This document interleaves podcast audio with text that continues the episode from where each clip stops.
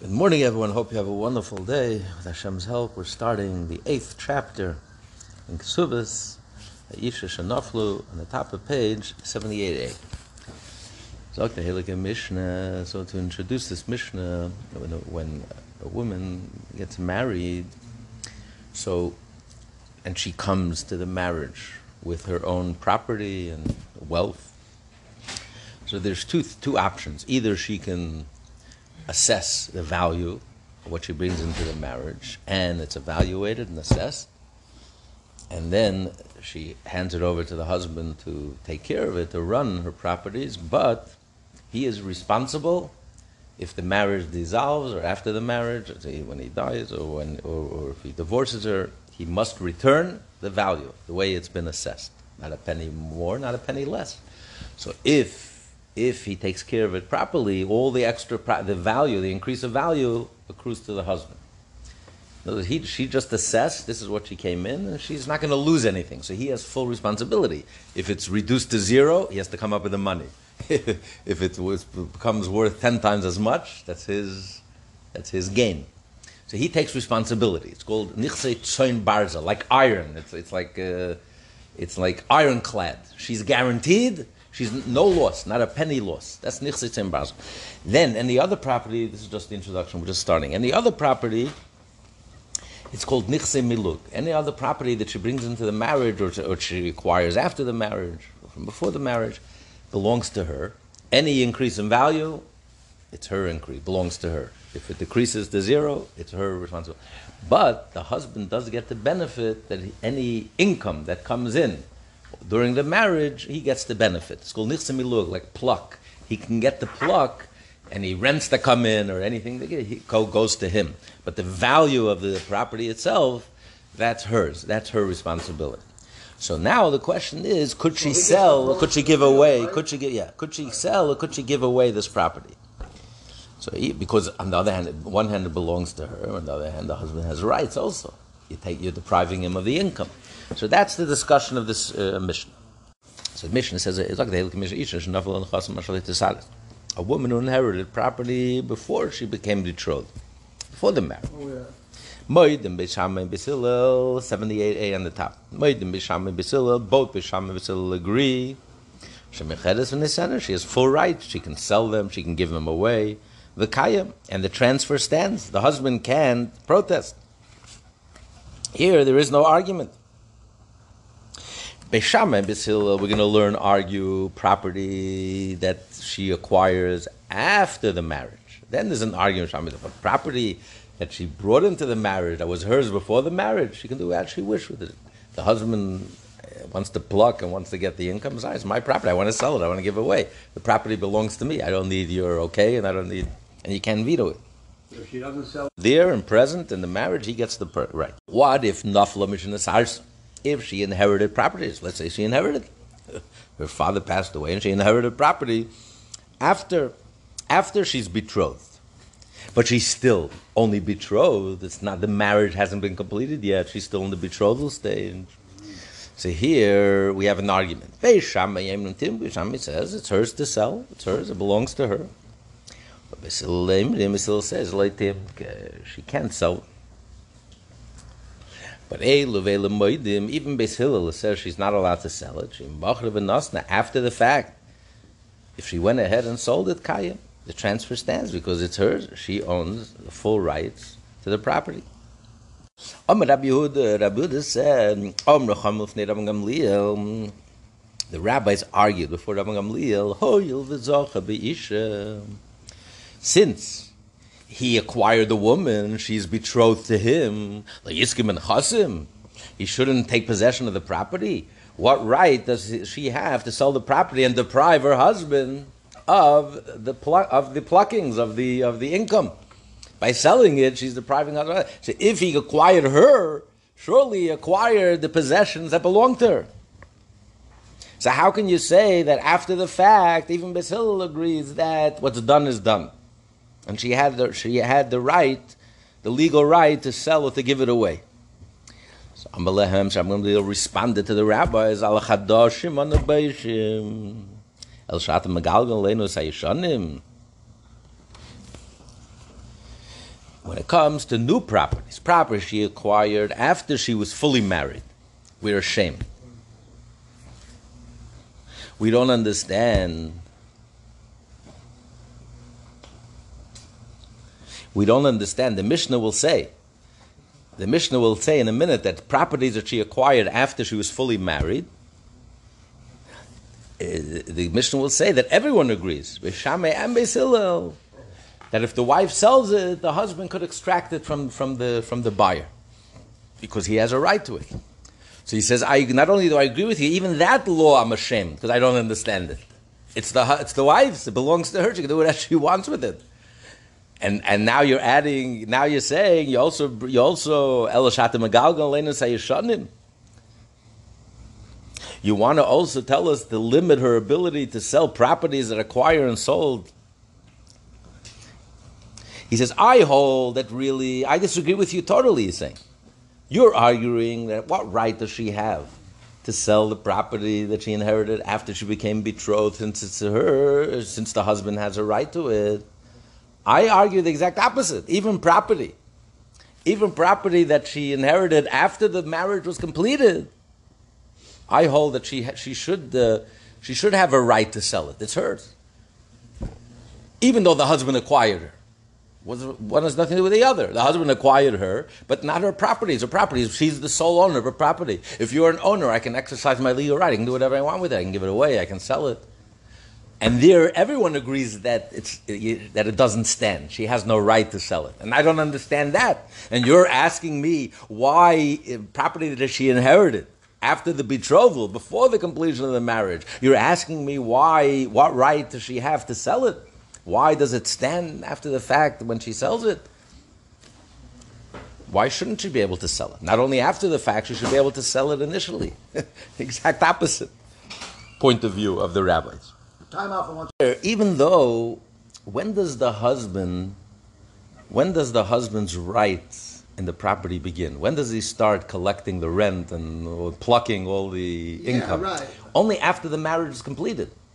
But nevertheless, Beis Hillel said that already in the betrothal, even though at this point she's getting all the income, but since it's heading towards a marriage, and when they'll be married, the husbands, and they have no right, she has no right to deprive the husband of the future income. By selling it now and giving it away now, she's depriving, right. she's depriving the husband of future income. And Beis Hillel says it's not allowed. But after the fact, what's done is done. And Ram Shimon says, I don't understand. Yes, the husband has a right to, to the plucking, but that's only uh, if, if it's her wish, if she's part of the marriage. But if she has her, it's her property, she can do whatever she wants with the property. How could you restrict her in any way? Look at the third case. Uh. Look at the third case. Nafula Mishanis if she inherited or inherited or if someone gave her a gift after she was married. Even Beis Shammai holds that she doesn't have a right to sell it or to give it away. The husband can go and, and take it away, pluck it away from, from, from, from, from the buyer and say, I'm sorry, you can't deprive me of my, of my income. The sale is valid to the extent that if the marriage dissolves, if and when the marriage dissolves, then the buyer, a buyer, uh, uh, then it belongs to the buyer or to the giftee, the one who got the gift. But as long as it's a marriage, he says, "I'm sorry, I'm taking all the income that comes in." So you call, why? So again, so Bishop Gamliel says, "I don't." I don't Rabbi Gamliel says, "I don't understand." It doesn't make sense to me. Even in this case, why would Bishamim? Why would everyone agree that? That uh, she ha- doesn't have the right to sell it or to give it away. The husband can go, uh, go ahead and pluck it and take it away from, from the buyer. A fourth case. Actually, this is when this, she inherited the property before, before the full marriage.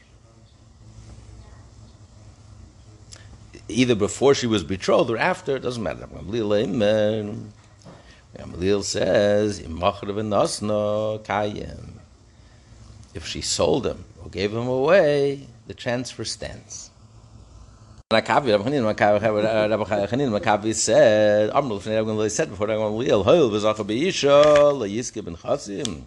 If the husband gains possession of the properties, surely he should gain possession uh, of her. Surely he should gain possession of her properties. Amrul Gamliel replied, Al chadash be'ishim. Even new properties were a shame. I don't even understand why even property that she gets after the full marriage, really she should belong to her and she should be able to do whatever she wants with it. I don't understand.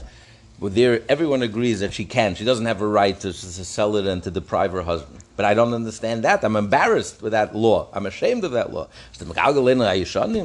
And you wish to come up uh, the old properties that she acquired before the full marriage. You're asking me why she do, why why she has a right to sell it. Of course, she has a right to sell it. If she sells it, it, it it's it's valid.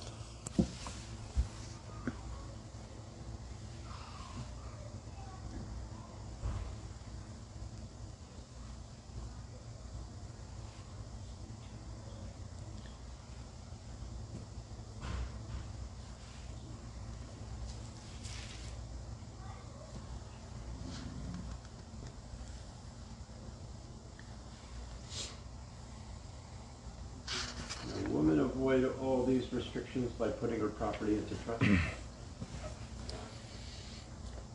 What do you mean trust? I mean it doesn't belong to her. She gives it away to her father or something. No, no, no. A, a trust is, is owned by, Who's it owned by? She's the trustee. owned by the trust, but she's the beneficiary of the trust. But she has no control over it. Uh-huh. So it's outside of her, she doesn't own it. The trust owns it. Yeah, the, the Gemara does discuss her. She can give, like, she'll give it to her family. You hold it until my husband dies, or, or until we're divorced. Yeah, you, you so you save it, right, right. yeah. So you save, you save, you, you keep your husband out of it. yeah, that, that option is available. Yeah. difference between the two versions, Rabbi Yehuda and Rabbi Chanina ben Akavi, uh, what the rabbis argued with Rabbi Gamliel and his response, they argued if he acquires the woman, surely he acquires her property. The husband has a right to her property.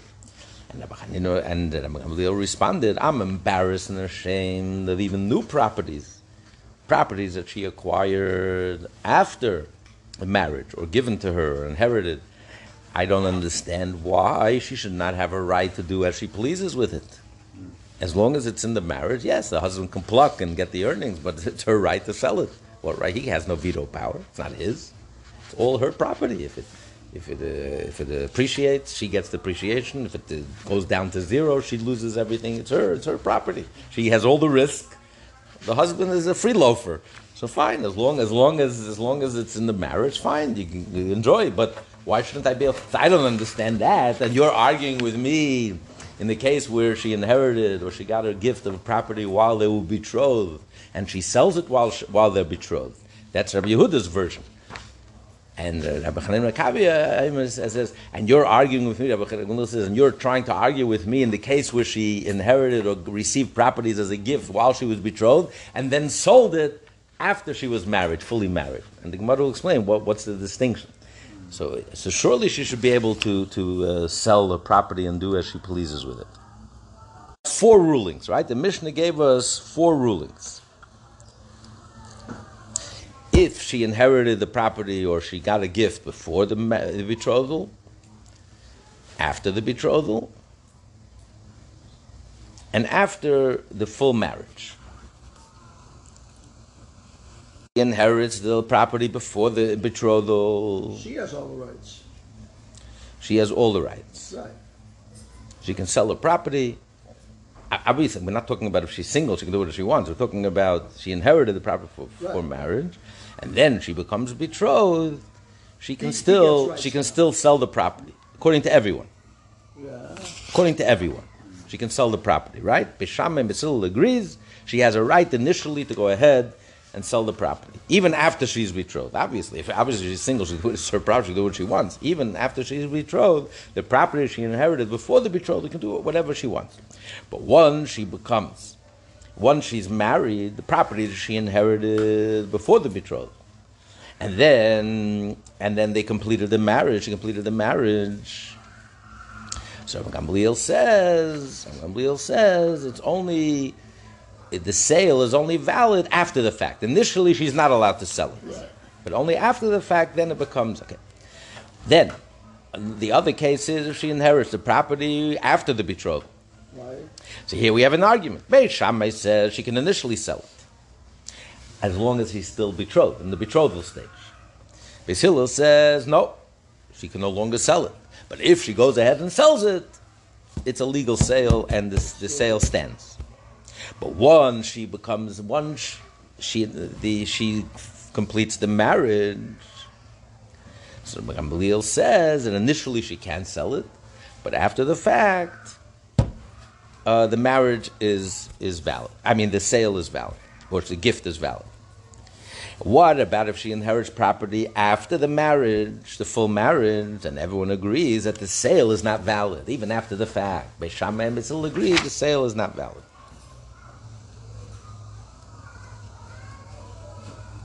It's not valid if the husband objects. Right. The rabbis didn't agree, didn't argue with this. They were just trying to understand. They said we don't understand this law. They're not arguing. This is this, these are the opinions in the Mishnah. They're not arguing with the with the verdict, but they're trying to understand. The rabbis are trying to understand. They ask it doesn't make sense to us. If the husband acquires the wife with the betrothal, you acquire the wife. Surely I should acquire her possessions. The husband should have rights. He's not arguing in the fact in the render, but he says to me, I don't understand. The truth is, maybe even gifts and presents that she receives after the marriage. Why, why should the husband, if she takes all the risk and she has all the responsibility, she can do as she wants with it. Her, she's the boss. He supports her, so therefore, any income that she brings goes to the husband. It's an exchange.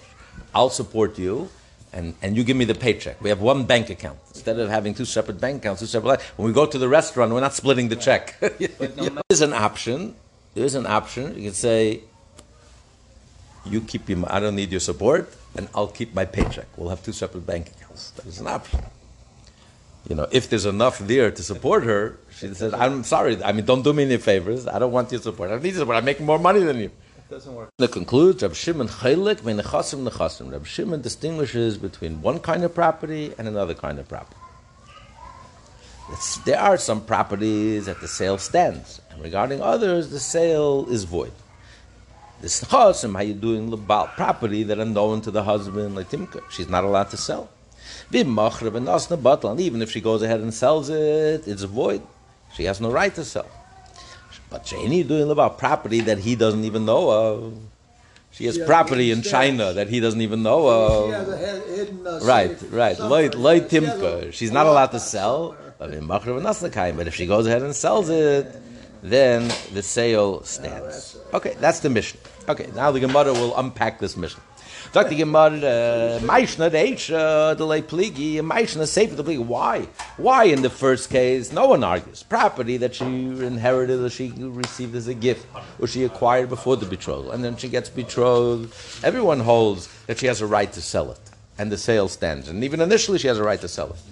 Both Shammai and Hillel. Well, Maishna say for the pligi. Why does Shammai and Hillel argue in the case when she inherits or she receives a gift, property, after the betrothal, that Beis Shammai says she could sell, and Beishamai she can. Why? So Amri Dvei Rabbi Yannai. Yeah, he says Rabbi said, they can't. Rabbi Yannai, the answer, the Reisha, B'schuzenov. In the first case, the property fell to her while she was under her own, her, her own, her own possession, her own jurisdiction. She was single. Seifa b'schutzin nafla. When the property, when she acquired the property, it's already under his jurisdiction. Yes, at that moment he cannot yet enjoy the benefits. He can't pluck until they're fully married. But that's where the marriage is heading. We betroth, and when the marriage is complete, he'll have all the benefit of the property. So now he's in the picture. Now you don't have a right. That's why Beis Hillel says you don't have a right to sell it. It's not so simple. Frag the Gemara, the Gemara asks, "Im beschusi naflu."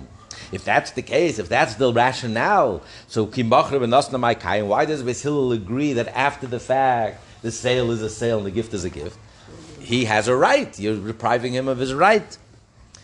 Gemara says, "Ella rather reisha vade. In the first case, the properties definitely fell while it was under her own jurisdiction. She was single. Safer, but in the case where she inherited and she received these properties after the betrothal, Emer b'schusa, Emer b'schusa. We can argue. I can argue this way. I can say it's her jurisdiction because it's her property. She has all the risk involved in the property. It could turn to zero, or or can, uh, or could. Uh, it could uh, go up in value, but she has all the risks, so it's her property. He has nothing to do with it. He's a free loafer. Or you can say no, that it is under under his jurisdiction. It is his right as a husband that he does have rights to it. So therefore, since we're not sure, so. Initially, shouldn't be. She shouldn't be allowed to sell it. But But after the fact, the sale stands. The sale or the gift is valid. And ask if that's the case. Why don't you say the same about property that she acquired before the betrothal? Right after the betrothal, now he has he acquires a, a right. It's true. But the difference is there, when she was single, it was definitely 100% her right. After the betrothal, he has, it's a doubtful. Maybe he has a right, maybe not. A doubt versus a certainty, it's not even a contest. She wins, and even initially, Beis Hillel says he can go ahead and sell it. No one argues. But here, when she acquired the property, at that moment, they're both in doubt. I don't know. Is, is it totally hers? Does he also have a part in it? So therefore, Therefore, we say initially don't sell it, but after the fact, the, the sale or the gift stands. Okay, I'm to the Mishnah said Rabbi says, he said before that the rabbis argued, we don't understand the logic. If he acquires her, surely the husband, why is it a doubt? If he acquires her, surely he has an acquisition of the property. Iboilu, they ask, Rabbi Huda, what's, what's Rabbi Huda, what's Rabbi Huda referring to? Is referring to that Beit Shammai says that even initially he can sell it? He doesn't understand how can Beit Shammai argue that even initially she has a right to sell it. What about the husband's right? If the husband has a right to her, surely the husband has a right to her property. Or have the Evid, or he doesn't understand even Beis Hillel's position. Beis Hillel says initially she has no right to sell. But after the fact, the sale stands. He doesn't understand. Why should the sale stand? How could you deprive the husband of his right? Invalid even after the fact. So we continue on side B, 78B. Tashma, I'll bring you a proof. Tanu in the Braisa. Um, the Braisa is a little more uh, specific. They said the rabbis argued for them.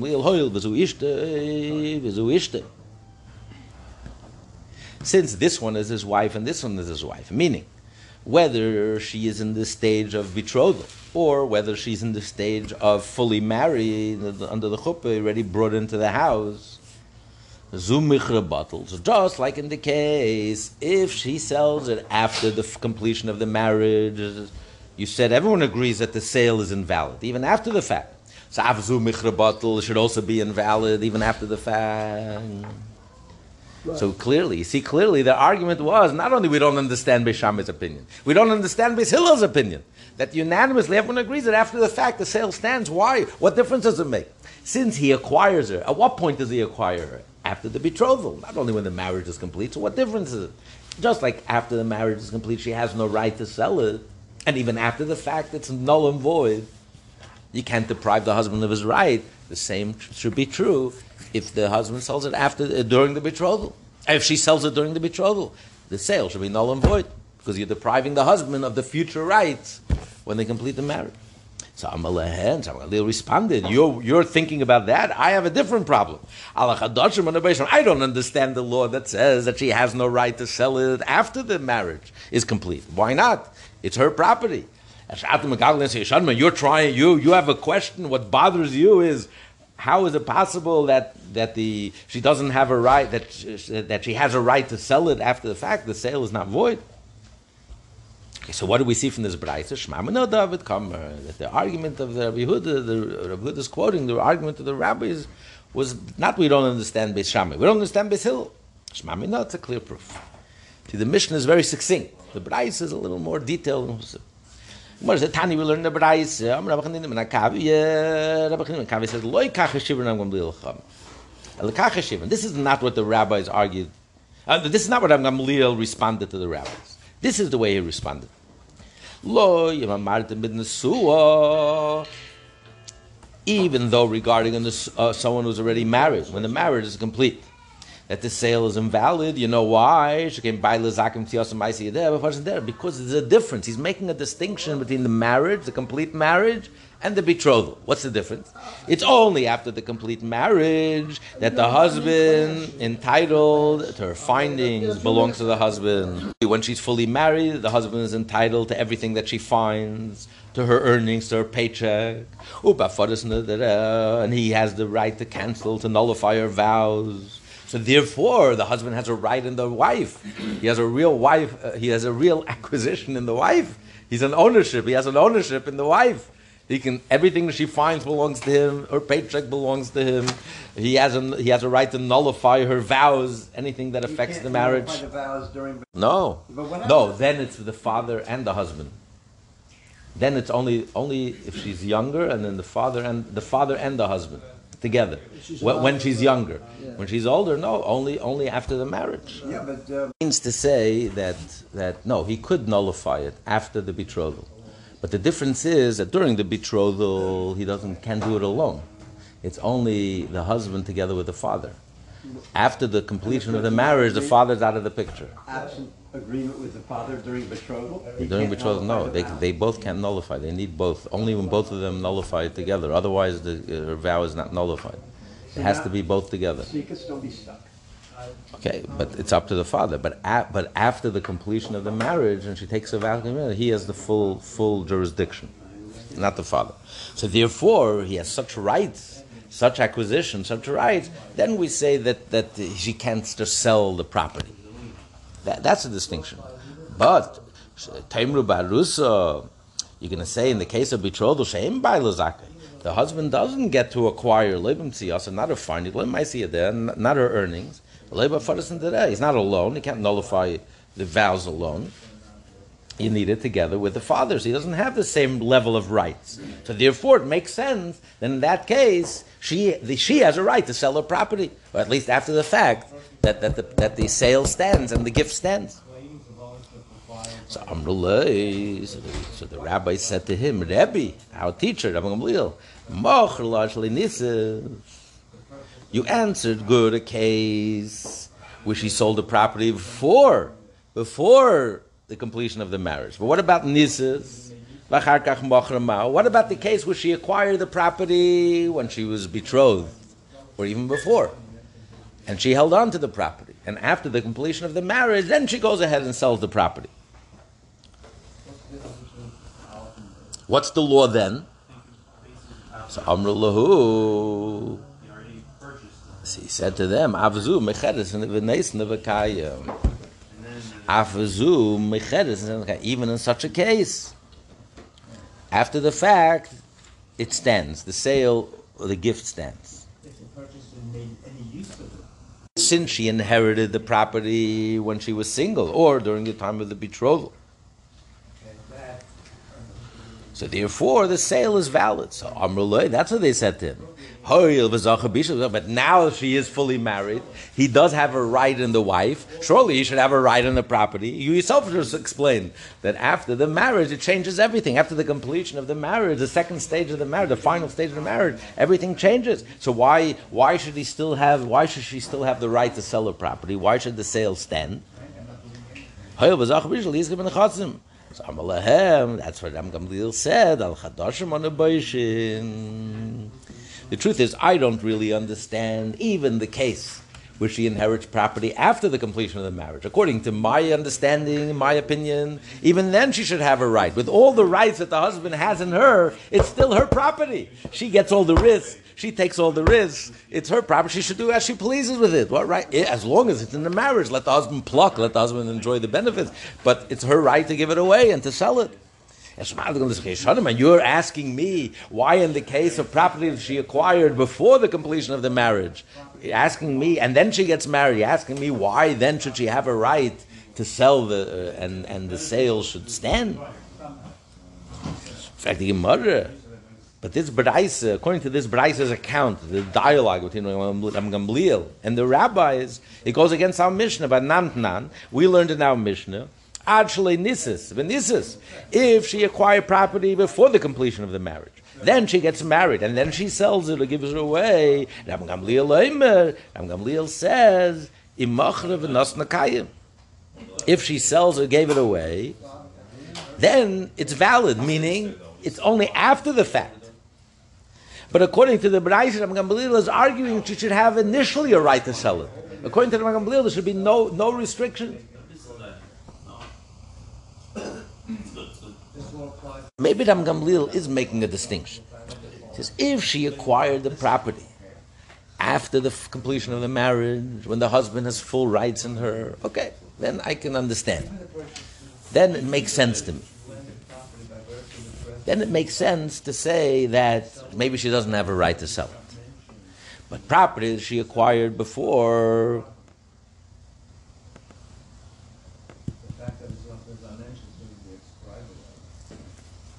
argues in the Braisa, according to me, in all cases, even property she acquired after the fact, after the Nisuyin, with all the rights that the husband had, according to my logic, she should be able to sell it. It's her right.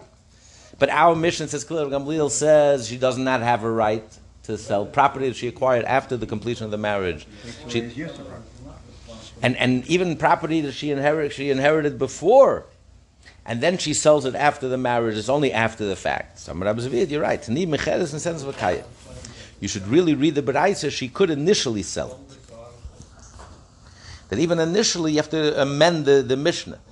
You have to amend the Mishnah to read. I'm Gamliel says that any property that she acquired before the completion of the marriage, even and then she marries, she has a right to sell it even initially. To Rabbi Gamliel's logic, the truth is, even if she, property she acquired after the marriage, completion of the marriage, she should have a right. But he's not arguing halachically. He says, I agree halachically in that case that, that she, can't sell it. And even if she sells it, it doesn't stand. Because Hillel and Shammai argue. I'm not arguing with Hillel and Shammai. They both agree that she can't. But I don't understand the logic of it. But you, and you're arguing against my halacha that says that she has a right to sell it, property that she acquired before the completion of the marriage. Even after the marriage, she has a right to sell it. Surely she has a right. It's her property. I don't even understand the other halacha. What's the it says? Even property, even property that she acquired after the betrothal, she has no right to sell it. But if she sells it, it stands. The sale stands. If she sells it while she's betrothed. But if she sells it, if she, what happens if she sells it after the marriage? You can, you can cancel the deal.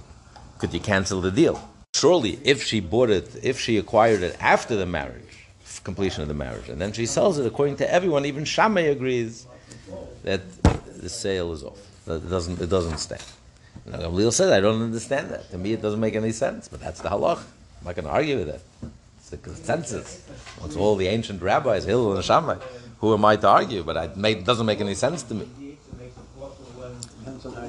The laws of property, the owner, who's the owner? The owner is the one who owns it, the one who takes all the risks and takes all the all the benefits. So, you know, so it's my life on the line, and you're controlling what I can do. Doesn't make any sense. Why should you have Why should you have a controlling voice if you don't take any of the risks and and, and, and you don't gain any of the be- any of the benefit any of the? Uh, there are people we're like Hashem's wife. Hashem is our husband. People want to separate the corporate room from Hashem. You're the boss when it comes in the shul. You're the boss. In the bedroom, you're the boss. And when it comes to the corporate, you don't leave me alone. That's my money.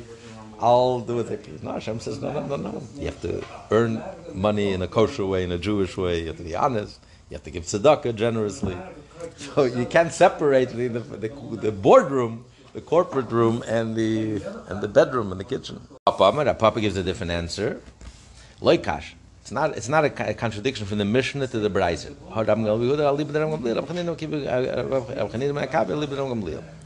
The Mishnah that's Rabbi Yehuda according to Rabbi Gamliel. Rabbi Yehuda also quoted that the rabbis argued with Rabbi Gamliel. Uh, But the, so according and, and but the version of the Braisa, that's the opinion of Rabbi Chanina ben Akavia. It's a different argument.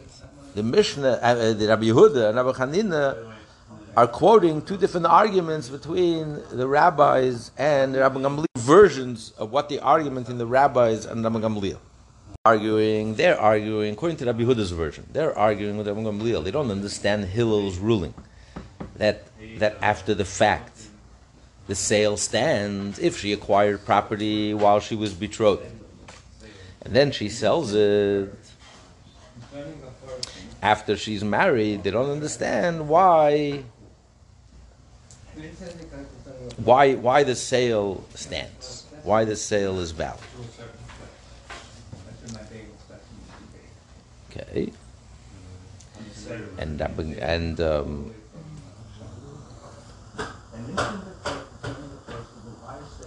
they argue that that even after the fact it shouldn't stand. If the husband acquires her, surely acquires her property. So Gamliel responds and says, explains, no, she's not allowed to sell it, but if she sells it, it makes sense that the sale should stand. It's her property. So according to that, Rabbi Gamliel is explaining to the rabbis Hillel's opinion. So if if he holds that initially even property that she acquired after the betrothal, before the completion of the marriage, she's not allowed to sell, how much more so? Property that she acquired after the after the completion of the marriage that she's not allowed to sell. It's only after the fact then it, that that she's not allowed to sell even while she's betrothed. Property that she acquired after the betrothal, initially she's according to Hillel, she's not allowed to sell during the betrothal. It's only after the fact that it's okay. So surely, if she acquires the property after the betrothal, she sells it after the completion of the marriage. Surely, initially, that's not allowed. But Rabbi Gamliel says after the fact it stands. So then our Mishnah makes sense. That, that's what Rabbi Gamliel says in our Mishnah. Gamliel says in our Mishnah that um, that if she sells it If the sale stands, after she sell after she's fully married, if she acquires the property before she's married, and then she married and she sells the property, so Gamliel said initially it's not allowed, but after the fact the sale stands. That makes sense according to Rabbi Yehuda's version, but according to Rabbi Hanan ben Akavia's version of the argument between the rabbis and Rabbi Gamliel. According to him, Rabbi Gamliel says that even, even when she's married, she can sell the property that she inherited before the marriage. He can't argue with Hillel and Shammai. Even though Rabbi Gamliel said, I don't understand it, I'm not going to argue with the law that everyone agrees on unanimously. That property she acquired after the marriage, that she can sell and it doesn't stand. Fine.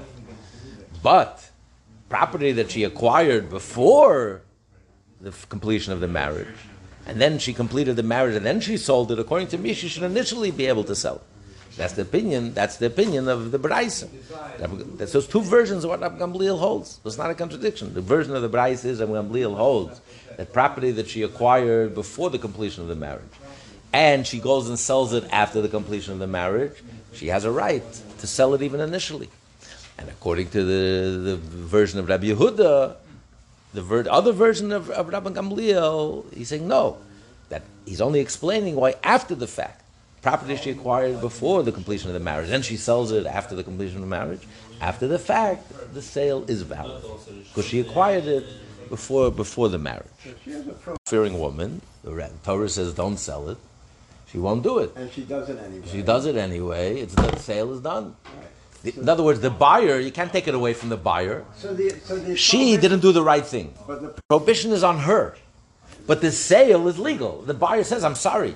it's her problem. I paid for it. It's a legal sale. He can't take it away from me. She did something wrong. I didn't do anything wrong. And the gift, the one who got the gift, and it's mine now. I don't have to give it back. It's mine. I own it legally. Kosher, 100%. She did something wrong. Okay? So, so give, give, give her some patch. What do you want from me? Truth is, if she acquires money, what do you do with money? You buy a property, so the husband could get the income from the property, and she keeps the principal. You're right, it doesn't. But here, the property, the property, it's not a valid sale initially. You can't sell it because he's he's plucking and he's earning. So you have no right to take it away. He doesn't have to go looking for new property, and it's, he has already. He had already the property. He has a right and the husband has nothing from money. You put it in the, under your pillow, under your mattress. You have no, He has to have something. Anything she has, it's to immediately translate. Yeah, you translate into something that's, that's, that, that, that, that produces earnings that he can benefit from. Just to sit in the mattress. Rabbi Chanina ben Akavia Beis Shammai? Did Rabbi Chanina ben Akavia agree with the opinion of Beis Shammai? Hillel says she's not allowed to sell the property, even when she's betrothed. Saying that Rabbi Gamliel follows Shammai, goes against his own grandfather, his own great great grandfather. You're saying that according to Rabbi Chanan ben Akavi, Rabbi Gamliel is arguing, and his opinion is that any property that she bought before the marriage, before the completion of the marriage, she's even initially allowed to sell it after the marriage. She's going against Hillel. Hillel says that even while she's betrothed, initially we tell her she's not allowed to sell it. It's only after the fact the sale is done, the deed is done. The Gemara, Gemara answers Hachi Kamer. This is what Rabbi Chanan ben Akavi says. B'shama v'sil davazeh. But Gamliel argues it's a mistake. He disagrees. He says Beis Shammai and Hillel never disagreed in this matter. He said there is no argument. According to him, everyone holds that a married woman is initially allowed to sell the property. Any property that she acquired before the completion of the marriage, she can initially go ahead and sell it. There's no argument. And property that she acquired after the Nisuyin, after the marriage, everyone holds that it's not valid. She's not only she's not allowed to, even after the fact, the sale is not a sale, or the gift is not a gift. So there's no argument. He disagrees that this is an argument. He says, I never heard of this argument. There's no argument. Now we come to the rendering, the verdict. What's the halacha? Rav Shmuel, they both say, Bein shenofla nechasim majli nesarsa. Bein shenofla nechasim mishin nesarsa. Whether she acquired the property when she was single, before she was betrothed, or whether she acquired the property after she was betrothed, v'nisas, and then she gets, she's married, fully married. The husband, even after the fact, the husband could extract the properties from the buyer. When it come on, according to who is this? The Loike Rabbi Yehuda, Loike Rabbi Chanan ben You don't follow any opinion, not Rabbi Yehuda's opinion, and not not not Rabbi ben Akavi's opinion. To Rabbi Yehuda, Rabbi Gamliel says that it's only after the fact. Initially, you're not allowed to sell property. Any property she acquired after the betrothal, you're not allowed to sell it. Initially, it's only after the fact that it's good. Here, Rav and Yehud, Rav and Shmuel both agree that even initially you're allowed to sell it. According to Rabbi, Cha- according, according to Rabbi Chanina ben Akavia, even after the fact, the sale is even uh, according to Rabbi Chanina ben Akavia, even initially allowed to sell it. According to Rabbi Yehuda, at least after the fact, that uh, the sale is valid. Here, Rabbi Shmuel is saying no, even after the fact, you're not allowed to sell it. So Gemara answers, "Ina Damar Rabbi saying, Rav and Shmuel are ruling according with our teachers. Tani will learn the Rabbi saying, Chazav, and our teachers, our teachers, after the fact, afterwards voted, Ben Shnaf Lashal and Sada, they changed their mind. And they voted that the halacha is that whether the property, she acquired the properties when she was single. Uvein lam shad, so she acquired the property after she was single. And then when this and then she is married, even after the fact, the sale does not stand. At they, shouldn't rely on. The Mishnah says, if she inherited the property after she's fully married, everyone agrees. Shammai and Hillel, everyone agrees that the sale is not valid. The husband can take back from the buyer, can take back himself. Is this the enactment of Usha? Uh, what do you mean? Rabbi says, "But Usha is kinu." When the Sanhedrin, when the Supreme Court was in Usha, the Sanhedrin made ten stops from the temple, and the final stop was in Tiberia.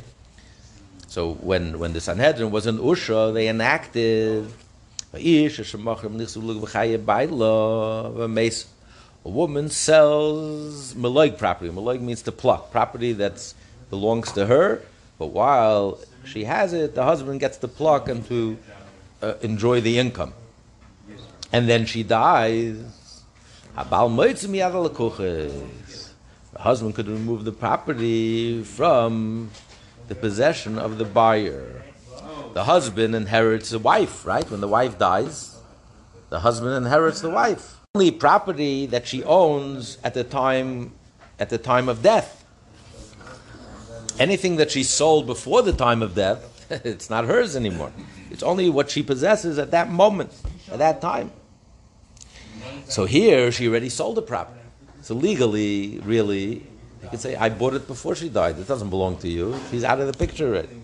But in Usha, they enacted that if she sells the Maloik properties and then she dies, the husband could take the property. Why? Because the, the what does that mean? How is that possible? It's sold. It's not hers anymore. At the time of death, it wasn't hers. Because the rabbis of Usha voided the sale. What they're saying is that the sale is never valid. She had no right to sell it. Because the husband is plucking and enjoying all the benefits. But the question is, why do you need an enactment? It says already in our Mishnah that after she's married, she can't sell it. If she inherits property after she's married, she has no right to sell it. So I already know it from the Mishnah. I don't need a special enactment from.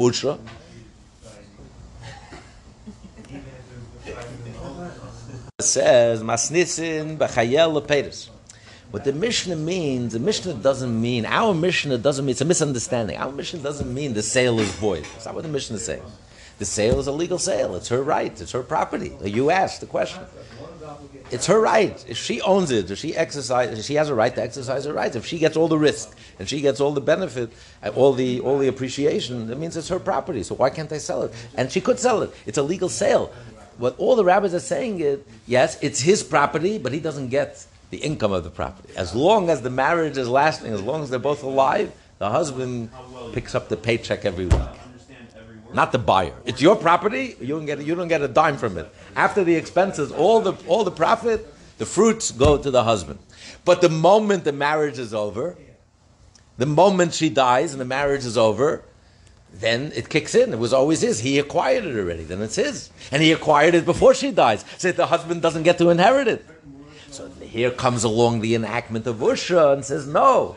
That, that we void the whole sale. Not only that the husband gets all the benefit, you own it, but you don't get a dime. As long as the marriage is, is, is as long as the marriage exists, he gets all the benefits from it, all the fruits. No, the sale itself is void. It's as if there is no sale. Everything is in the marriage, belongs to the marriage. So therefore, when she dies, he gets, he inherits it.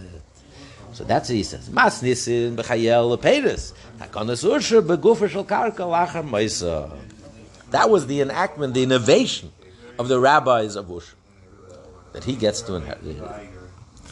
Rabbi Shimon Chaylik ben. But, but, so the rabbi, that was the enactment of Usha, the innovation that in order for the husband to be able to be able to inherit this property, we say that the, in this case the sale is void. Again, even here you can't say the sale is totally void because she has a right to sell it. But it's void in this case. The rabbis made a special enactment. They have the power to make a special enactment. In this case, in order to enable the husband to inherit her property, so therefore they, they voided the sale in this specific case. Rabbi Shimon Chaylik ben Chazan, the Mishnah concludes, Rabbi Shimon makes a distinction between what types of property. Known property, unknown property. Known property, then the sale is void. But if it's unknown property, then the sale is, is stands. Or the gift. So. Which properties are considered known or which properties are considered unknown? What's the definition of known and unknown? Known properties are land. Everyone knows land. Property stays in the family. Everyone knows you inherit land from your father and your father. Otherwise, you know, this is land that's in the family. So any you're doing property that's not known is referring to movable items. Everyone knows property is public knowledge. So surely we can assume the husband knew that she owned land. And therefore, he married her on the condition he'll understood that he's going to benefit from the land. He's going to enjoy the fruits from the land. So therefore, her sale is not valid. You understand or you don't understand. But he knew about her condo in Shanghai. not seeing it in a But right, but no, that's land, that's property, that's real estate. But movable items, he had no idea. He probably did not know at the time of the marriage. So he didn't marry her with, his, with any expectations for that.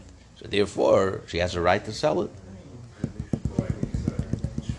Rabbi Yechanan Amar, Rabbi Yechanan says, that's Rabbi Yisrael Rabbi Chanina's opinion. Rabbi Yechanan holds, even movable items is also known. You know what he means, you know what Rabbi Shimon means, property that's not known. She's sitting here, and she inherits property overseas. She has no idea. Let's say her ancestors lived very far away, they don't live in the city, they live somewhere else. So he didn't know of their holdings. He's not in town. If it's in town, he knows what's going on. In a property that they own in Tokyo, I don't know. How should he know?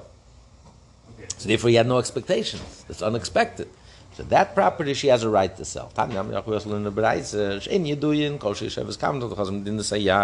It's exactly what the Mishnah means. Any doing not known means it's in a different place, a different location. To be continued. Everyone have a wonderful day. Good morning, everyone. Hope you have a wonderful day. With Hashem's help, we're starting the eighth chapter in Kesubas, Isha Shanaflu, on the top of page 78a. So, Mishnah. So, to introduce this Mishnah, when a woman gets married, so, and she comes to the marriage with her own property and wealth. So, there's two two options. Either she can assess the value of what she brings into the marriage, and it's evaluated and assessed, and then she hands it over to the husband to take care of it, to run her properties, but he is responsible if the marriage dissolves or after the marriage, when he dies or, when, or, or if he divorces her, he must return the value, the way it's been assessed. Not a penny more, not a penny less. So if if he takes care of it properly, all the extra the value, the increase of value accrues to the husband. He, she just assessed this is what she came in, and she's not going to lose anything. So he has full responsibility. If it's reduced to zero, he has to come up with the money. if it was, becomes worth ten times as much, that's his, that's his gain. So he takes responsibility. It's called nichse tzoin barza, like iron. It's, it's like uh, it's like ironclad. She's guaranteed. She's no loss, not a penny loss. That's nichse tzoin barza. Then, and the other property. This is just the introduction. We're just starting. And the other property. It's called nichse miluk. Any other property that she brings into the marriage or, or she acquires after the marriage, or from before the marriage, belongs to her. Any increase in value, it's her increase, belongs to her. If it decreases to zero, it's her responsibility. But the husband does get the benefit that any income that comes in during the marriage, he gets the benefit. It's called nichsemilug, like pluck. He can get the pluck, and he rents that come in or anything that he goes to him. But the value of the property itself, that's hers. That's her responsibility. So now the question is, could she sell, could she give away, could she give, yeah, could she sell or could she give away this property? So because on the other hand, one hand it belongs to her, on the other hand the husband has rights also. You take, you're depriving him of the income. So that's the discussion of this uh, Mishnah. So the Mishnah says, it's like the Hill Commission. a woman who inherited property before she became betrothed, before the marriage. Oh, yeah. Moedim Beis Shammai Basilil, 78a on the top. Moedim Beis Shammai Basilil, both Beis Shammai Basilil agree. Shemechedes in the center, she has full rights. She can sell them, she can give them away. The kaya and the transfer stands. The husband can protest. Here, there is no argument. Beis Shammai Basilil, we're going to learn argue property that she acquires after the marriage. Then there's an argument, about property that she brought into the marriage that was hers before the marriage, she can do as she wishes with it. The husband uh, wants to pluck and wants to get the income. It's my property. I want to sell it. I want to give it away. The property belongs to me. I don't need your okay, and I don't need, and you can't veto it. If she doesn't sell there and present in the marriage, he gets the per- right. What if nafla mishnasars? If she inherited properties, let's say she inherited, her father passed away, and she inherited property after after she's betrothed but she's still only betrothed. It's not the marriage hasn't been completed yet. She's still in the betrothal stage. So here we have an argument. Beis Shammai says it's hers to sell. It's hers. It belongs to her. Basil says she can't sell. But even Beis Hillel says she's not allowed to sell it. She After the fact, if she went ahead and sold it, kayim the transfer stands because it's hers. She owns the full rights to the property.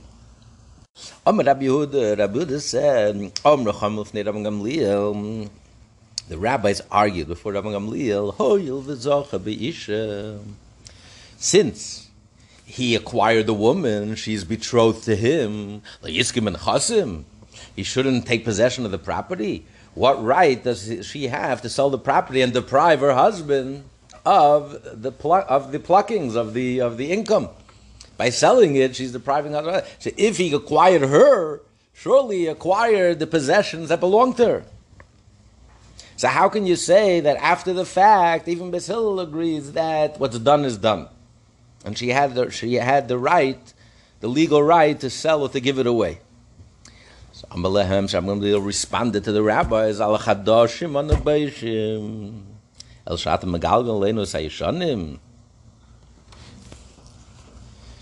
When it comes to new properties, property she acquired after she was fully married, we're ashamed. We don't understand. We don't understand. The Mishnah will say, the Mishnah will say in a minute that properties that she acquired after she was fully married, uh, the Mishnah will say that everyone agrees,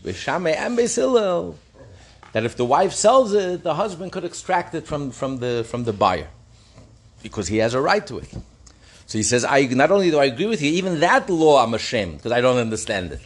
It's the, it's the wife's, it belongs to her, she can do whatever she wants with it.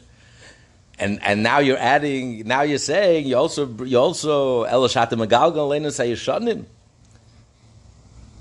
You want to also tell us to limit her ability to sell properties that acquire and sold. He says, I hold that really, I disagree with you totally, he's saying. You're arguing that what right does she have to sell the property that she inherited after she became betrothed, since it's her, since the husband has a right to it?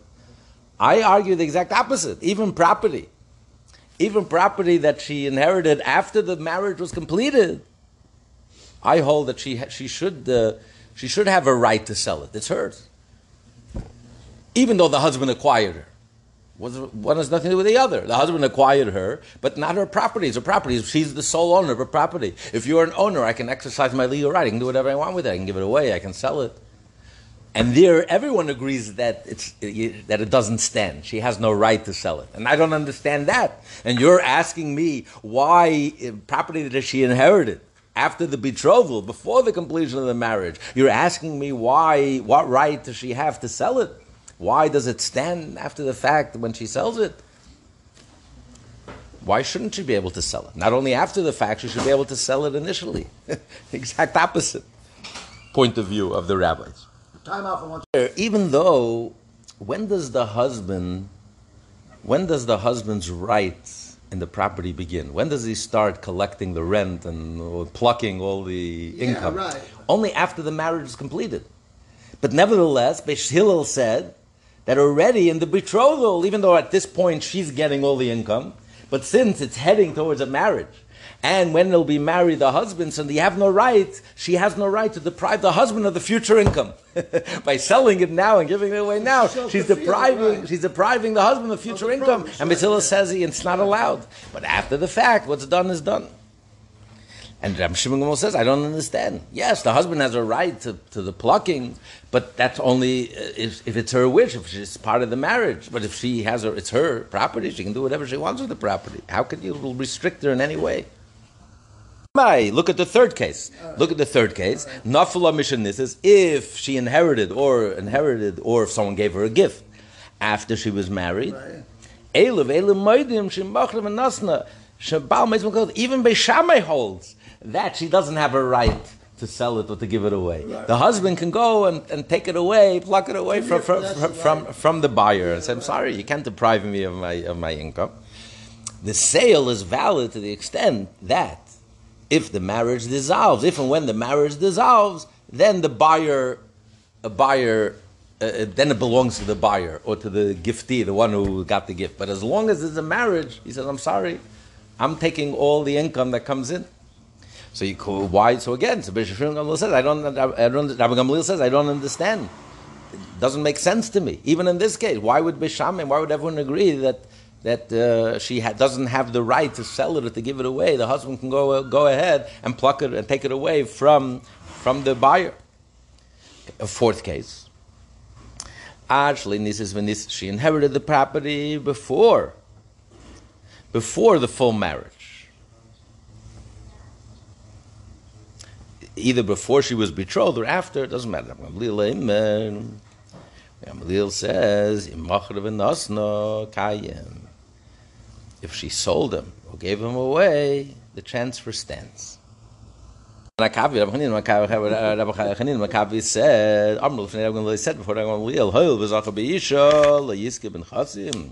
If the husband gains possession of the properties, surely he should gain possession uh, of her. Surely he should gain possession of her properties. Amrul Gamaliel replied, Al chadash manu be'ishim. Even new properties were a shame. I don't even understand why even property that she gets after the full marriage really she should belong to her and she should be able to do whatever she wants with it. I don't understand. But there, everyone agrees that she can. She doesn't have a right to, to sell it and to deprive her husband. But I don't understand that. I'm embarrassed with that law. I'm ashamed of that law. And you wish to come up uh, the old properties that she acquired before the full marriage. You're asking me why she do, why why she has a right to sell it. Of course, she has a right to sell it. If she sells it, it, it it's it's valid.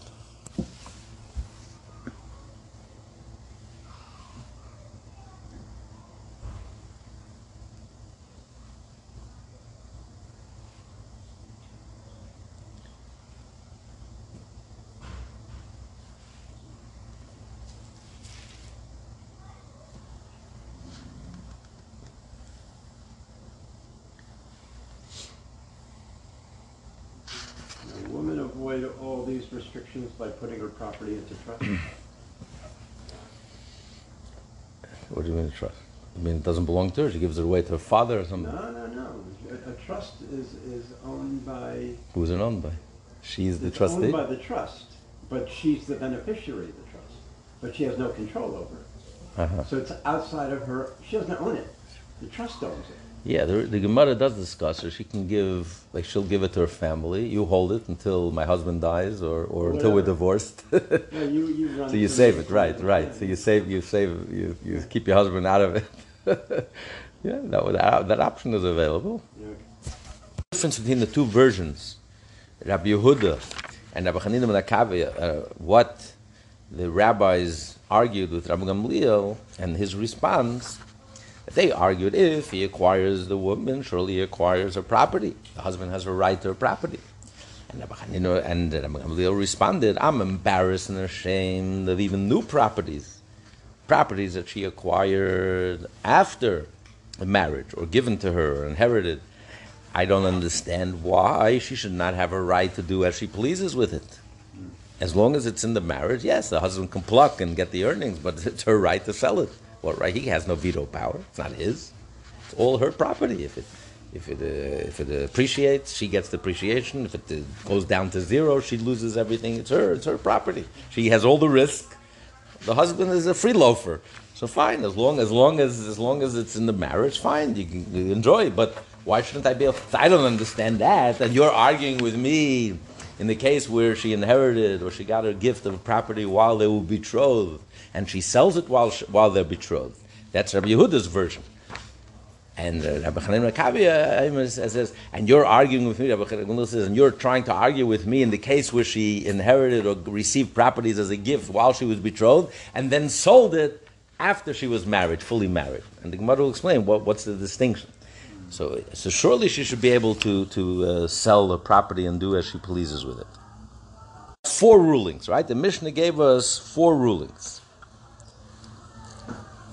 if she inherited the property or she got a gift before the, the betrothal, after the betrothal, and after the full marriage. She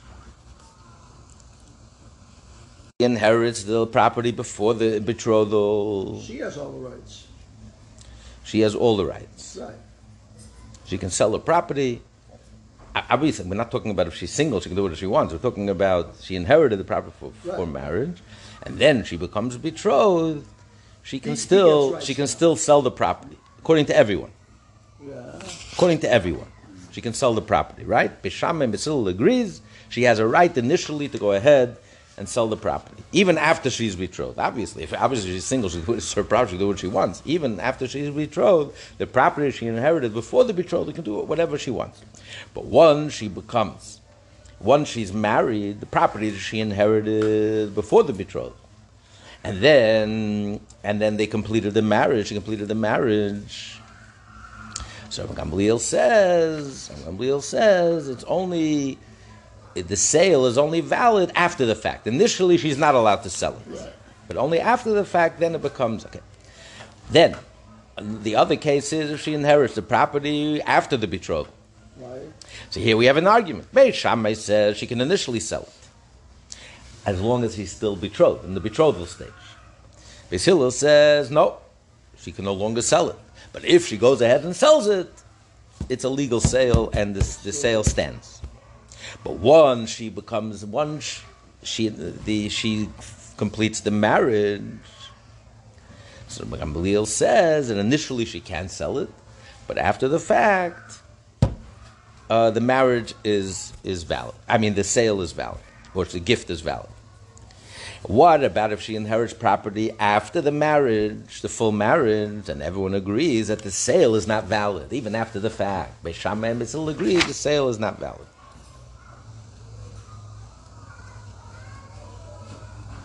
Not valid if the husband objects. Right. The rabbis didn't agree, didn't argue with this. They were just trying to understand. They said we don't understand this law. They're not arguing. This is this, is- these are the opinions in the Mishnah. They're not arguing with the with the verdict, but they're trying to understand. The rabbis are trying to understand. They ask them, it doesn't make sense to us. If the husband acquires the wife with the betrothal, you acquire the wife. Surely I should acquire her possessions. The husband should have rights. Not arguing in the fact and the render, but he says to me, I don't understand. The truth is, maybe even gifts and presents that she receives after the marriage. Why, why should the husband, if she takes all the risk and she has all the responsibility, she can do as she wants with it. Her, she's the boss. He supports her, so therefore, any income that she brings goes to the husband. It's an exchange. I'll support you, and, and you give me the paycheck. We have one bank account instead of having two separate bank accounts. Two separate. When we go to the restaurant, we're not splitting the check. There's an option. There's an option. You can say, you keep your, I don't need your support, and I'll keep my paycheck. We'll have two separate bank accounts. That is an option. You know, if there's enough there to support her, she says, I'm sorry, I mean, don't do me any favors. I don't want your support. I need your support. I'm making more money than you. It doesn't work. To conclude, Rab Shimon Chaylik min nechasim nechasim. Rab Shimon distinguishes between one kind of property and another kind of property. It's- there are some properties that the sale stands, and regarding others, the sale is void. This nechasim, how you doing lebal property that are known to the husband, like Timka, she's not allowed to sell. And even if she goes ahead and sells it, it's void. She has no right to sell. But Janie doing about property that he doesn't even know of. She has She property in China that he doesn't even know She has of. hidden, uh, Right, right. somewhere. Loy, loy Yeah, she has Timka. She's not allowed to sell. But in Machrev and But if she goes ahead and sells it, then the sale stands. Okay, that's the Mishnah. Okay, now the Gemara will unpack this Mishnah. Sagt die Gemara, uh, Meishna de Eisha, de uh, lei Pligi, Meishna safe the Pligi. Why? Why in the first case, no one argues. Property that she inherited or she received as a gift or she acquired before the betrothal. And then she gets betrothed. Everyone holds that she has a right to sell it. And the sale stands. And even initially she has a right to sell it. Both Shammai and Hillel. Well, Maishna say for the pligi. Why does Shammai and Hillel argue in the case when she inherits or she receives a gift, property, after the betrothal, that Beis Shammai says she could sell, and Beisil she can't? Why? So Amri Dvei Rabbi Yannai. Yeah, he says Rabbi Yannai said, they can't. Rabbi Yannai, the answer, the Reisha, B'schus In the first case, the property fell to her while she was under her own, her, her own, her own possession, her own jurisdiction. She was single. B'schus nafla. When the property, when she acquired the property, it's already under his jurisdiction. Yes, at that moment he cannot yet enjoy the benefits. He can't pluck until they're fully married. But that's where the marriage is heading. We betroth, and when the marriage is complete, he'll have all the benefit of the property. So now he's in the picture. Now you don't have a right. That's why Basil says you don't have a right to sell it. It's not so simple. Frag the Gemara, the Gemara asks, "In beschusi naflu." If that's the case, if that's the rationale, so kimachre benasna my kain, why does Basil agree that after the fact the sale is a sale and the gift is a gift? He has a right. You're depriving him of his right. Gemara says, "Ella rather reisha vade. In the first case, the properties definitely fell while it was under her own jurisdiction. She was single. Safer, but in the case where she inherited and she received these properties after the betrothal, Ema Beschusa, Ema Beschusa. We can argue. I can argue this way. I can say it's her jurisdiction because it's her property. She has all the risk involved in the property. It could turn to zero, or or can, uh, or could uh, it could uh, go up in value. But she has all the risks, so it's her property. He has nothing to do with it. He's a free loafer. Or you can say no, that it is under under his jurisdiction. It is his right as a husband that he does have rights to it. So therefore, since we're not sure, so initially shouldn't be she shouldn't be allowed to sell it. But but after the fact, the sale stands, the sale or the gift is valid. And ask if that's the case. Why don't you say the same about property that she acquired before the betrothal? Right after the betrothal, now he has he acquires a, a right. It's true. But the difference is there, when she was single, it was definitely 100% her right. After the betrothal, he has, it's a doubtful. Maybe he has a right, maybe not. A doubt versus a certainty, it's not even a contest. She wins, and even initially, Hillel says he can go ahead and sell it. No one argues. But here, when she acquired the property, at that moment, they're both in doubt. I don't know. Is is it totally hers? Does he also have a part in it? So therefore, therefore, we say initially don't sell it, but after the fact, the, the sale or the gift stands. Okay, Amr Rabbi the Mishnah said Rabbi says, he said before Rabbi Yehuda, the rabbis argued, we don't understand the logic. If he acquires her, surely the husband, why is it a doubt? If he acquires her, surely he has an acquisition of the property. Iboilu, they ask, Rabbi Chatchila, What's, what's Rabbi Yehuda, what's Rabbi Yehuda referring to? Is it referring to that Beit Shammai says that even initially he can sell it? He doesn't understand how can Beit Shammai argue that even initially she has a right to sell it. What about the husband's right? If the husband has a right to her, surely the husband has a right to her property. Or the or he doesn't understand even Beis Hillel's position. Basila says initially she has no right to sell. But after the fact, the sale stands. He doesn't understand. Why should the sale stand? How could you deprive the husband of his right? Be invalid even after the fact. So we continue on side B, 78B. Tashma, I'll bring you a proof. Tanu in the Braisa. Amr Rabbi Yehuda, Amr Rabbi The Braisa is a little more uh, specific. Amr Rabbi Yehuda, Amr Rabbi Gamliel. They said the rabbis argued before Rabbi Gamliel. Hoil, vizu ishte, vizu ishte. Since this one is his wife and this one is his wife, meaning whether she is in the stage of betrothal or whether she's in the stage of fully married under the chuppah, already brought into the house. Zumichra bottles, just like in the case if she sells it after the completion of the marriage. You said everyone agrees that the sale is invalid, even after the fact. So Avzu Michra should also be invalid even after the fact. So clearly, see clearly the argument was not only we don't understand Beisham's opinion, we don't understand Beis opinion. That unanimously everyone agrees that after the fact the sale stands. Why? What difference does it make?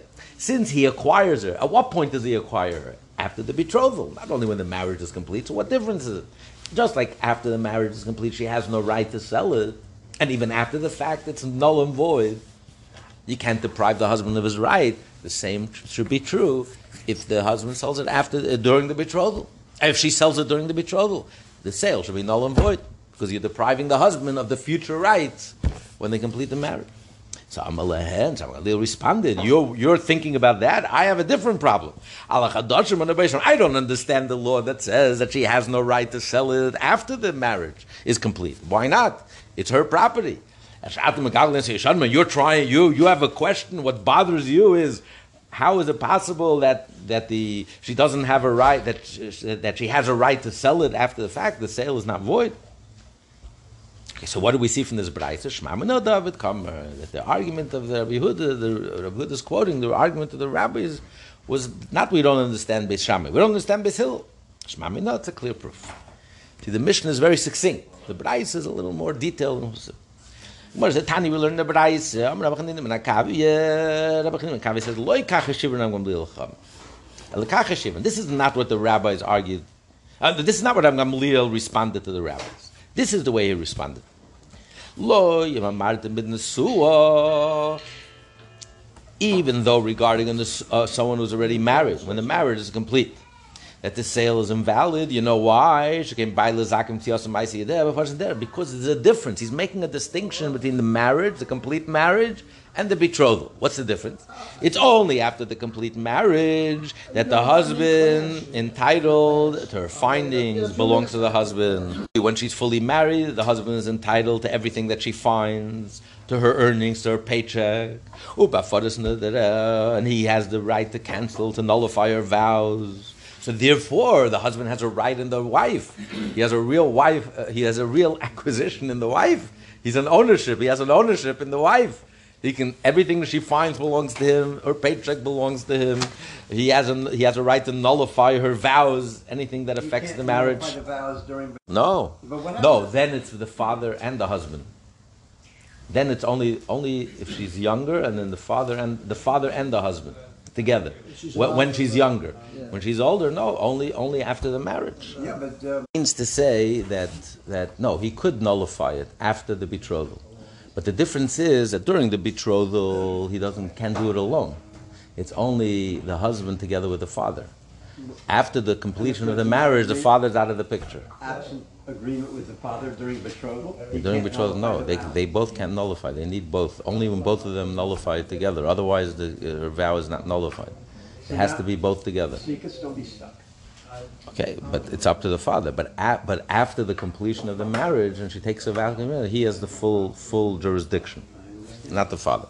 So therefore, he has such rights, such acquisition, such rights. Then we say that that she can't just sell the property. That, that's a distinction. But Taimru Barusa, you're going to say in the case of betrothal, Sheim Bailazake, the husband doesn't get to acquire Lebim Tziyasa, not her finding, there, not her earnings. Lebim Fadasan today. He's not alone. He can't nullify the vows alone.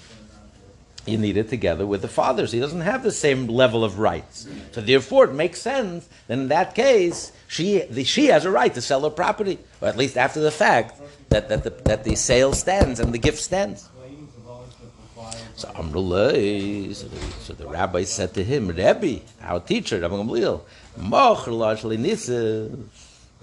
You answered good a case where she sold the property before, before the completion of the marriage. But what about ma'o. What about the case where she acquired the property when she was betrothed, or even before? And she held on to the property. And after the completion of the marriage, then she goes ahead and sells the property. What's the law then? So Amru lahu.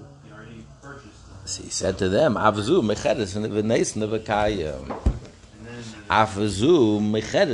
even in such a case, after the fact, it stands. The sale, or the gift stands. if the purchaser made any use of it. Since she inherited the property when she was single or during the time of the betrothal. So therefore, the sale is valid. So Amrullah, that's what they said to him. But now she is fully married. He does have a right in the wife. Surely he should have a right in the property. You yourself just explained that after the marriage, it changes everything. After the completion of the marriage, the second stage of the marriage, the final stage of the marriage, everything changes. So why why should he still have? Why should she still have the right to sell her property? Why should the sale stand? That's what Ram Gamliel said, Al Chadashim on the Baishin. The truth is, I don't really understand even the case where she inherits property after the completion of the marriage. According to my understanding, my opinion, even then she should have a right. With all the rights that the husband has in her, it's still her property. She gets all the risks. She takes all the risks. It's her property. She should do as she pleases with it. What right? Eh, As long as it's in the marriage, let the husband pluck, let the husband enjoy the benefits. But it's her right to give it away and to sell it. You're asking me why, in the case of property that she acquired before the completion of the marriage, asking me, and then she gets married, asking me why then should she have a right to sell the uh, and and the sale should stand? In fact, the Gemara.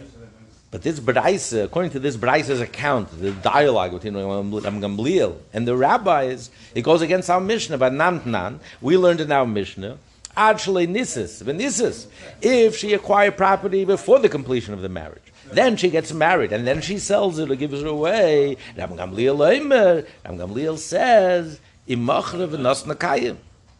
If she sells or gave it away, then it's valid, meaning it's only after the fact. But according to the B'nai Ram Gamliel is arguing she should have initially a right to sell it. According to the Ram Gamliel, there should be no no restriction.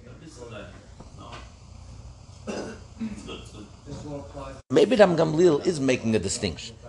He says if she acquired the property after the completion of the marriage, when the husband has full rights in her, okay, then I can understand. Then it makes sense to me. Then it makes sense to say that maybe she doesn't have a right to sell it. But property that she acquired before,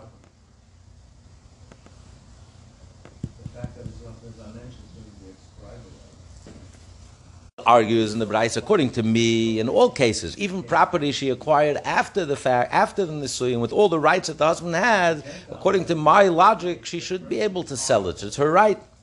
But our Mishnah says clearly, Gamliel says she does not have a right to sell property that she acquired after the completion of the marriage.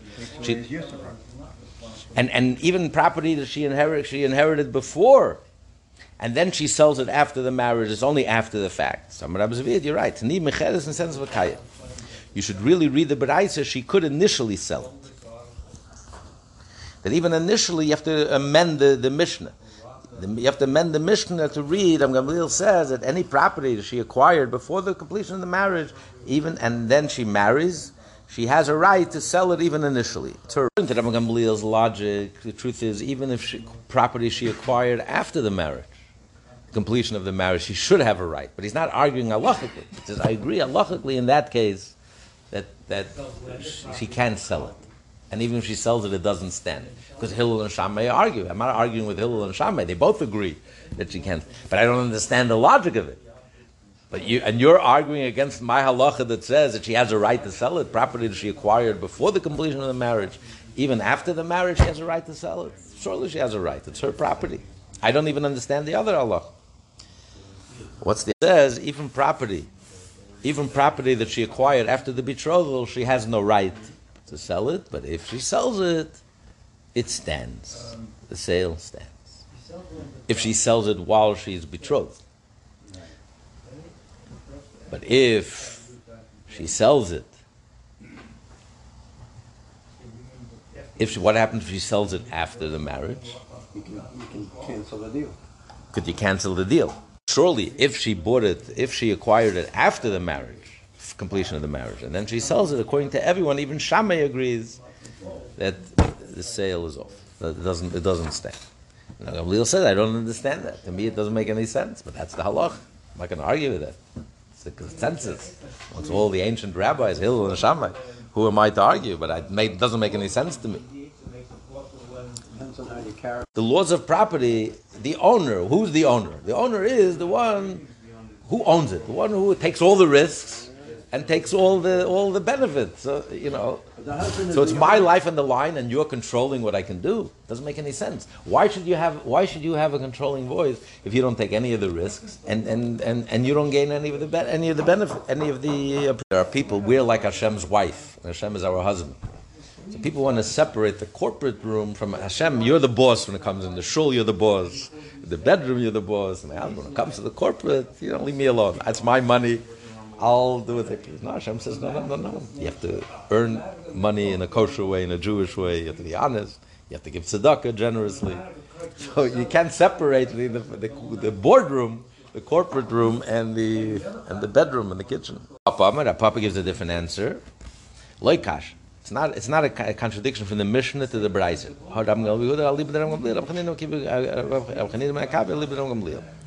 The Mishnah that's Rabbi Yehuda according to Rabbi Gamliel. Rabbi Yehuda also quoted that the rabbis argued with Rabbi Gamliel. Uh, But the, so according and, and but the version of the Braisa, that's the opinion of Rabbi Chanina ben Akavia. It's a different argument. The Mishnah, uh, uh, the Rabbi Yehuda and Rabbi Chanina are quoting two different arguments between the rabbis and Rabbi Gamliel versions of what the argument in the rabbis and Rabbi Gamliel. Arguing, they're arguing according to Rabbi Yehuda's version. They're arguing with Rabbi Gamliel. They don't understand Hillel's ruling that that after the fact the sale stands if she acquired property while she was betrothed. And then she sells it after she's married. They don't understand why why why the sale stands. Why the sale is valid. Okay. And bring- and um,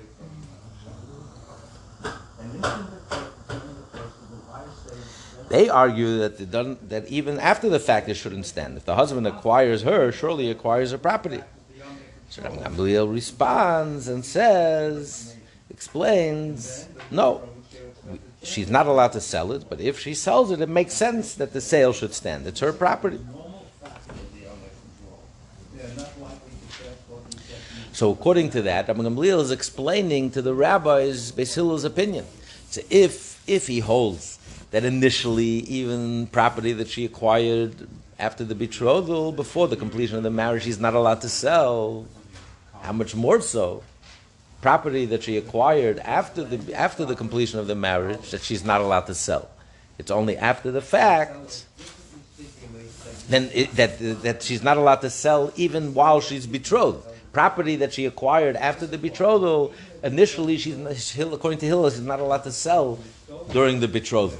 It's only after the fact that it's okay. So surely, if she acquires the property after the betrothal, she sells it after the completion of the marriage. Surely, initially, that's not allowed. But Rabbi Gamliel says after the fact it stands. So then our Mishnah makes sense. That, that's what Rabbi Gamliel says in our Mishnah. Gamliel says in our Mishnah that um, that if she sells it If the sale stands, after she sell after she's fully married, if she acquires the property before she's married, and then she married and she sells the property, so Gamliel says initially it's not allowed, but after the fact the sale stands. That makes sense according to Rabbi Yehuda's version, but according to Rabbi Hanan ben Akavia's version of the argument between the rabbis and Rabbi Gamliel. According to him, Rabbi Gamliel says that even even when she's married, she can sell the property that she inherited before the marriage. He can't argue with Hillel and Shammai. Even though Rabbi Gamliel said, I don't understand it, I'm not going to argue with the law that everyone agrees on unanimously. That property she acquired after the marriage, that she can sell and it doesn't stand. Fine. But property that she acquired before the completion of the marriage, and then she completed the marriage and then she sold it, according to me, she should initially be able to sell it. That's the opinion. That's the opinion of the Braisa. That's those two versions of what Rabbi Gamliel holds. It's not a contradiction. The version of the Braisa is Rabbi Gamliel holds that property that she acquired before the completion of the marriage, and she goes and sells it after the completion of the marriage, she has a right to sell it even initially. And according to the, the version of Rabbi Yehuda, the ver- other version of, of Rabbi Gamliel, he's saying no, that he's only explaining why after the fact, property she acquired before the completion of the marriage, then she sells it after the completion of the marriage. After the fact, the sale is valid because she acquired it before before the marriage. if she has a pro, Fearing woman, the Torah says don't sell it. She won't do it. and she does it anyway. She does it anyway. It's the sale is done. Right. The- In other words, the buyer you can't take it away from the buyer. So the, so the She didn't do the right thing. But the Prohibition is on her. But the sale is legal. The buyer says, I'm sorry. it's her problem. I paid for it. It's a legal sale. He can't take it away from me. She did something wrong. I didn't do anything wrong. And the gift, the one who got the gift, and it's mine now. I don't have to give it back. It's mine. I own it legally. Kosher, 100%. She did something wrong. Okay? So, so gi- gi- give her some patch. What do you want from me? Truth is, if she acquires money, what do you do with money? You buy a property, so the husband could get the income from the property, oh. and she keeps the principal. You're right. It doesn't. But here, the property, the property, it's not a valid sale initially. You can't sell it because he's he's plucking and he's earning. So you have no right to take it away. He doesn't have to go looking for new property, and it's, he has already. He had already the property. He has a right on the husband has nothing from money. You put it in the, under your pillow, under your mattress. You have no, He has to have something. Anything she has, it's to immediately translate. Yeah, you translate into something that's, that's, that, that, that, that produces earnings that he can benefit from. just to sit in the mattress.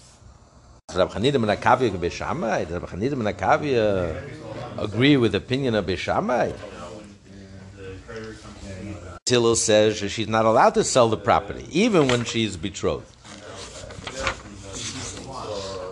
Saying that Rabbi Gamliel follows Shammai, goes against his own grandfather, his own great great grandfather. You're saying that according to Rabbi Chanan ben Akavi, Rabbi Gamliel is arguing, and his opinion is that any property that she bought before the marriage, before the completion of the marriage, she's even initially allowed to sell it after the marriage. She's going against Hillel. Hillel says that even while she's betrothed, initially we tell her she's not allowed to sell it. It's only after the fact the sale is done, the deed is done. The Gemara, Gemara answers. This is what Rabbi Chanan Makavi says. Gamliel argues it's a mistake. He disagrees. He says Beis Shammai and never disagreed in this matter.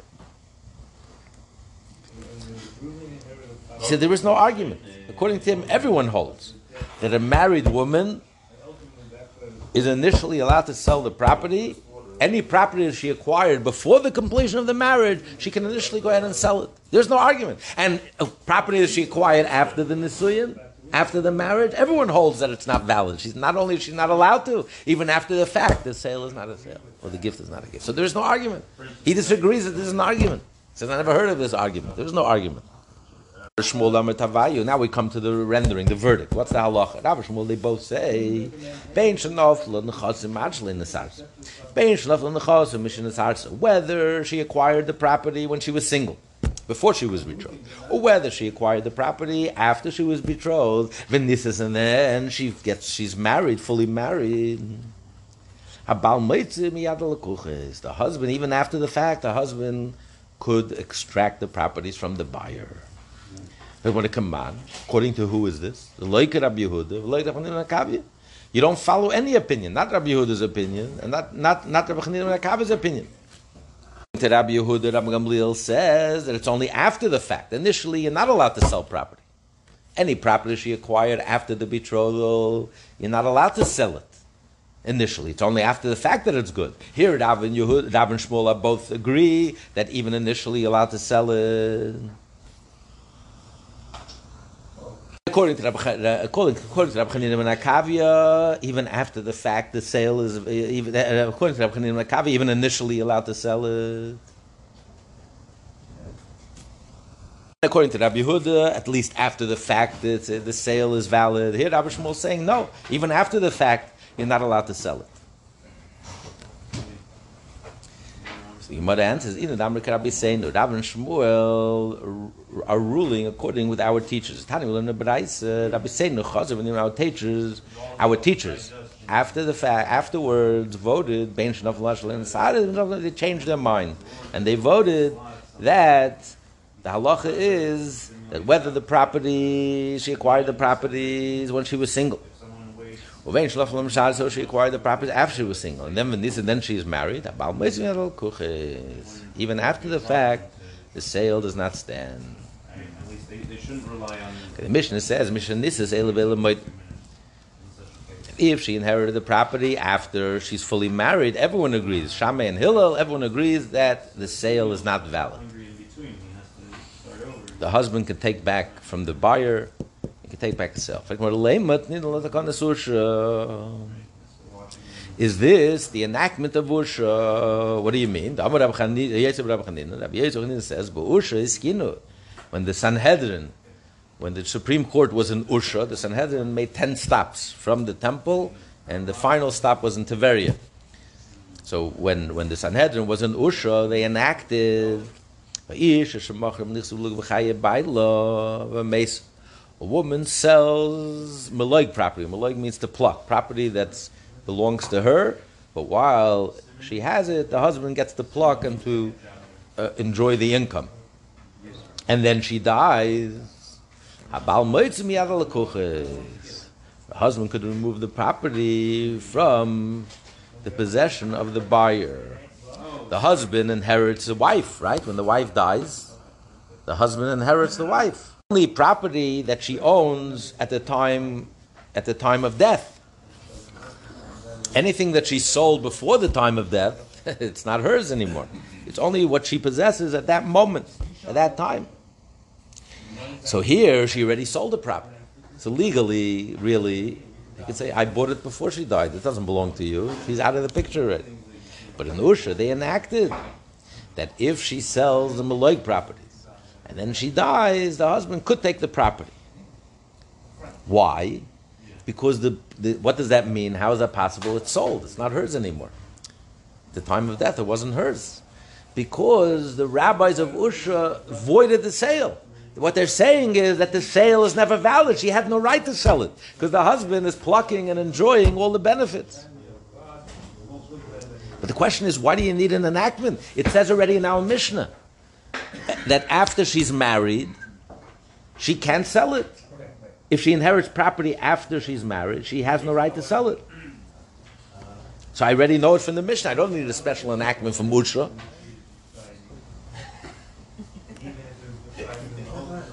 Says Masnisin b'chayel lepedes.